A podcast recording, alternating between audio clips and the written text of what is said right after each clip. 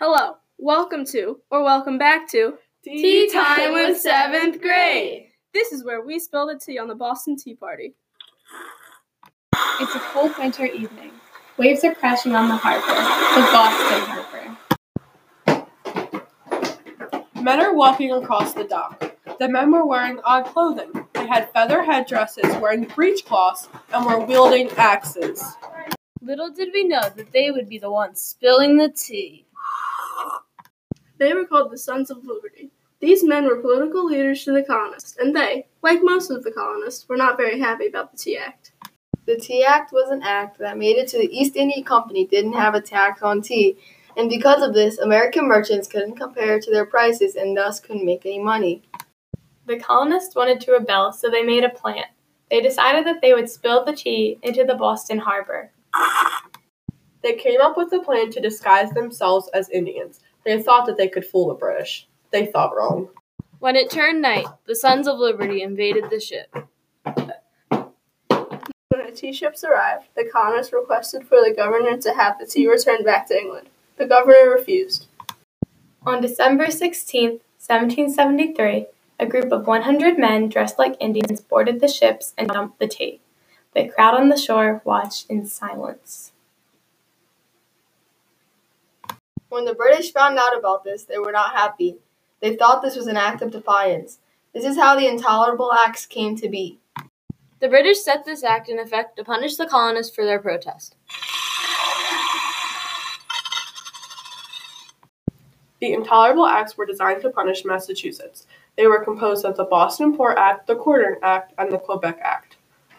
The Boston Port Act closed the port until the tea was paid for. The British also took the colonists' rights to elect representatives, name judges, select juries, and conduct town meetings. The Quartering Act allowed the governors the power to demand whatever supplies were needed for the British troops to live in the colonies. The Quebec Act allowed French law to be used in civil cases. The colonists were made even angrier from these three acts. Bloopers! When the tea ships arrived, the colonists asked the governor to have. When the tea ships arrived, the colonists. oh my God! When the tea ships arrived, the colonists asked the governor. No. Olivia, oh, Intolerable. you just said it.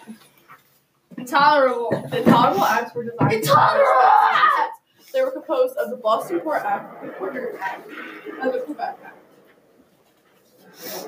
Don't break anything there, laddie. Well, why were you? The Intolerable Acts were designed to punish Massachusetts. They were composed of the Boston Port Act, the Quartering Act, and the Bo- and the Quebec Act. I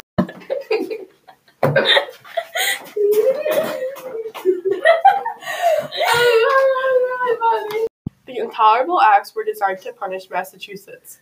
I can't. The Boston Port Act closed the port until the tea was paid. Ah! The Boston. the Boston Port Act closed the port until the tea was paid for. The British. Right. Oh. And thank you for listening to this episode of Tea Time with Seventh Grade. And thank you for listening. And thank you for listening to this episode of. And thank you for listening to. And thank you for listening to this episode of Tea Time with Seven.